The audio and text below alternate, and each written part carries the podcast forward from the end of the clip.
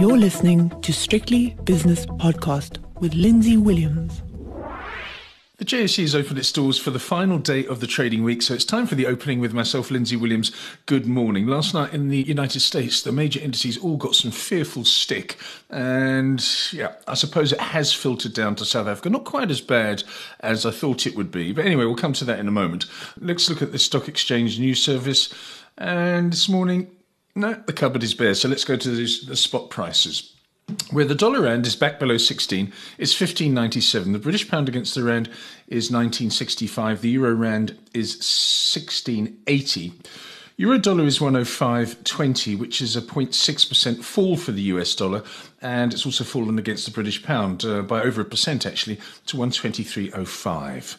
The gold price is 1846, reacting nicely to the upside because of that weaker dollar, up $30 an ounce. The platinum price is up 20 to 946, and the palladium price is doing the best. It's up $56 an ounce to 1882.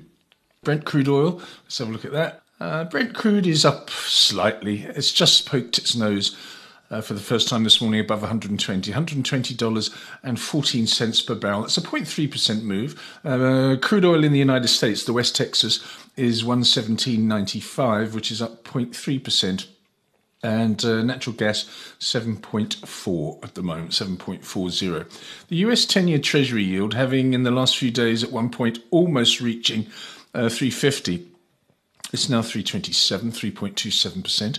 The South African 10 year almost reached 1050 uh, during one particular route.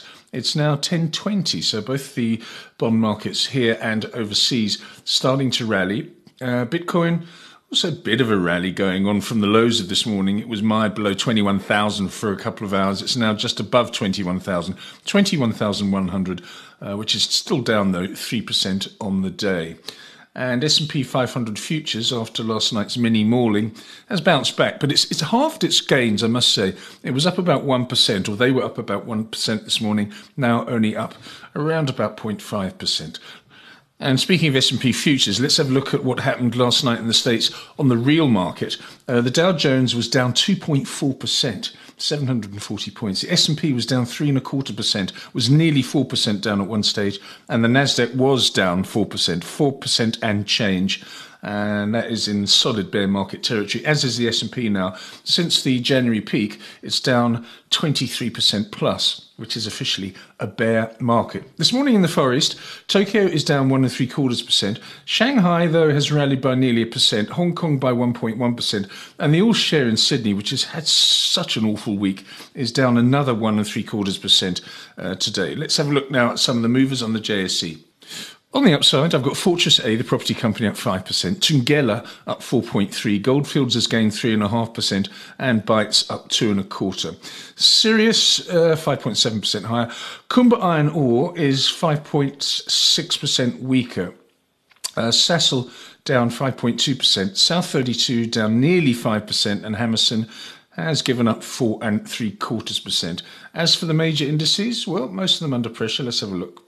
Yes, under quite a bit of pressure, actually. The selling has just suddenly started to kick in, uh, with resources down 2.8%, industrials 2.1% weaker, and financial shares are losing 1.6% at the moment. The top 40 index, two and a quarter percent down to 59,784, and the all share looks as though it might go down below 66,000.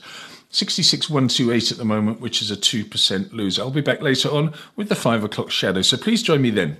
The views and opinions expressed in these podcasts are those of Lindsay Williams and various contributors and do not reflect the policy, position, or opinion of any other agency, organization, employer, or company associated with strictlybusinesspodcast.com. Assumptions made on the analyses are not reflective of the position of any other entity other than the speaker or the author. And since we are critically thinking human beings, these views are always subject to change, revision, and rethinking at any time. Please do not hold us to them in perpetuity.